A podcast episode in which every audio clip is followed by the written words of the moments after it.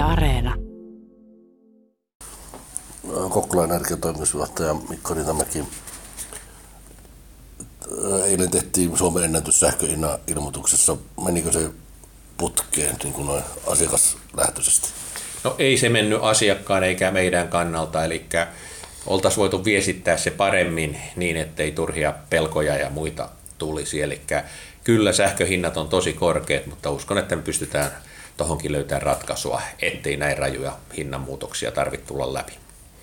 Tuota, jonkinnäköistä paniikkinappilautansa painettu ja räätälöidään jonkinnäköistä tuotetta, uutta tuotetta Kokkolan talousalueelle, että ihmiset ei äänestäisi jaloillaan, niin, niin, niin miten iso se muutos voi olla ja mihin suuntaan se tuote räätälöidään, että tuota, se on kannattavaa kaikille? No vielä ei tiedetä, koska sitä tosiaan rakennetaan. Se ei ollut paniikkinappua, vaan sitä alettiin miettiä sillä hetkellä, kun nähtiin, kuinka kallista ja iso tämä hintamuutos on. Mutta sanotaan, että itsellä mielessä on ehkä todennäköisimpänä joku määräaikainen tai vakiohintainen tuote, jolloin asiakas voi tietää, että mitä se maksaa ja niin, että se ainakin tässä alkuvaiheessa on se, olisi selkeästi edullisempi kuin mitä tämä meidän vaihtoehto. Tietysti se ha- ha- haasteena on se, että riippuu mihin suuntaan hinnat etenee, niin onko se asiakkaalle sitten siellä loppupäässä hyvä. Mutta kaksivuotinen sopimus esimerkiksi on monelle asiakkaalle tuttu. Jääkö tämä, tämä uusi hinnoittelumalli, tämä vähän niin kuin kausittain niin neljän kauden hinnoittelumalli siihen rinnalle vai? Joo, siis ajatus on, että tämä, neljän, tämä vuoden aika sähkö jatkaa, mutta tarjotaan sitten siihen rinnalle tällainen pitempi, vakaampi ja mahdollisesti siten, että se tota, mietitään vielä, että onko se vain Kokkola tai Kokkolan alue vai onko se sitten edelleen koko maa. Mutta tämä on, vaatii keskustelua omistajan kanssa ja hallituksen kanssa keskustelua ja hallituksen päätöksen. Eli nämä ei ole sellaisia, että toimitusjohtaja tänään päättää yhtä ja ensi viikolla toista. No, tota, mites tämmöiset, jotka on sanonut jo äänestäneet jaloilla ja lähteneet pois, niin, niin, niin no, onko niitä mahdollista jotenkin, miten niitä pitäisi tässä toimia tässä tilanteessa? Tai jos on äänestämässä jaloillaan, niin No, jos ei ole vielä äänestänyt, niin oikeastaan maltti on valttia, eli tässä ei, ei tarvitse tehdä mitään ennen kuin voi sanoa syyskuun puolivälissä, voidakseen niin kuin päättää mitä tai jatkosta.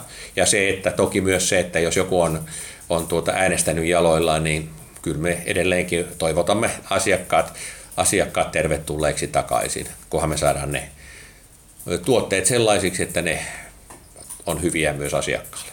Jos joku ottaa jonkun pitemmän sopimuksen, niin pääseekö se silti irti niistä pitemmistä sopimuksista? No sanotaan, että jos jonkun muun kanssa on tehnyt pitemmän sopimuksen, niin se riippuu mitä siinä sopimuksessa lukee. Eli määräaikaisista ei lähtökohtaisesti pääse irti, pois, no niin sitten tietysti peruutusajat juoksee, juoksee, mä en muista miten ne noissa tarkalleen puhelinmyynnissä tai nettikaupassa menee, mutta mutta joistain, joistain on jo, joistain... Joo, se sanotaan, että se on, siis se on aina kahden osapuolen välinen sopimus ja silloin me ei olla siinä osapuolella, me ei tiedetä mitä siellä lukee.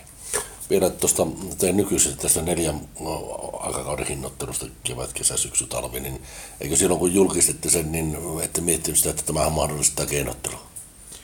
No itse asiassa tässä on tavoitteena se, että tämä keinottelu tai shoppailun mahdollisuus vähenee, eli, eli pyritään siihen, että hinta laitetaan kiinni aina mahdollisimman lähellä sitä, sitä ö, tuota, tuota, toimituskautta ja markkinahintaan niin, että se ei, tavallaan ei, ei toiseen suuntaan, ää, ei kannata, ei isoa eroa ole, ole, pysyykö tässä vai ei. Ja sitten, että hyvällä asiakaspalvelulla ja muulla toiminnalla pystyt, asiakkaat pysyy tyytyväisinä. Mutta tosiaan ei näin, näin rajuja markkinahinnan muutoksia, niin niitä ei ollut tuota, tuota, niitä ei ole aikaisemmin tavannut esiintyä, eli ollaan ihan uuden aikakauden käsillä. Ja voi sanoa näin, että joutuuhan näitä, kyllä tämä opettaa, Siperia opettaa meitä energiayhtiöläisiäkin. Tota, voi katsoa tämä asia nyt jotenkin niin, että tässä jonkinlainen pudotuspeli sähköyhtiöiden konsolidointiin alkaa tästä tai muuta. No en mä osaa tuohon ottaa, ottaa kantaa. Siis se, että tämmöinen... Että niin, joitakin jo puolun. Niin kuin joo, siis meillä on muutamia toimi, toimijoita on lopettanut. Ja sitten toinen, että kyllähän se on totta, että tämä rasittaa, rasittaa yhtiöitä aika lailla. Ja se, mitä tässä ei julkisuudessa ole puhuttu, niin pörssi, pörssijäsenyyteen liittyvät vakuudet ja tällaiset asiat, ne ovat paljon isommat kuin mitä tämmöinen heiluva tilanne aiheuttaa sen, että sun pitää laittaa rahaa sisään ja se rasittaa toimijoita.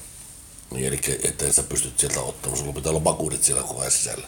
Kyllä, juuri. Se on pörssi, ihan pörssisääntöjen mukaan. Samahan se on kuin vähän niin kuin pankista lainaa, eli pitää olla, pitää olla luottokelpoisuus kunnossa.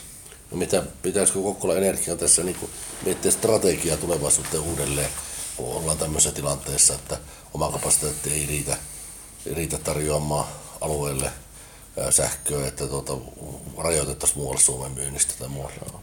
No täytyy sanoa, että tämä on, sanoisin näin, että tätä, tämä on niin hallituksen ja omistajan asioita, että me on parempi, että meidän nöyrä toimitusjohtaja ei kommentoi. Hallitus tekee päätökset. Hallitus päättää ja onhan tämä sellainen asia, että tämä, tämä, tulee, tämä keskustellaan ja tämä keskustellaan joka vuosi. Eli mikä on yhtiön tavoite ja mikä on ne, mihin suuntaan lähtee kehittymään. Nyt tämä varmasti tämän tämän tilanteen takia tämä tulee ihan toisella lailla ja hyvä, että tulee keskustelu omistajan kanssa. Miten sitten, tuota, jos puhutaan vielä tähän loppuun sähkön säästöstä, säästöstä niin tuota, vaihtoehtoiset, vaihtoehtoiset energiamuodot, aurinkopaneelia tai, tai muuta, niin onko ne, miten kannattaa tällä hetkellä? Oletteko no. sitä No itse asiassa aurinkopaneelit ovat, on, mä on jossain määrin itsekin siihen sekaantunut siihen liiketoimintaan, me omistetaan yhtä sellaista yhtiötä, niin aurinkopaneelin kannattavuus on toki noussut huimasti, sama sitä vaatii kuin sähköhinta. Nyt on vain ongelma se, että aurinkopaneelikomponentit, erityisesti inverterit, niitä, niitä ei tunnu saavan mistään. Eli, eli ihan sama toimitus, ää, toimitus pulma kuin monella muun tekniikan alueella. Mutta kyllä uusiutuvat energialähteet ja samoin energiansäästö, niillä on nyt hyvät ansaittemismahdollisuudet.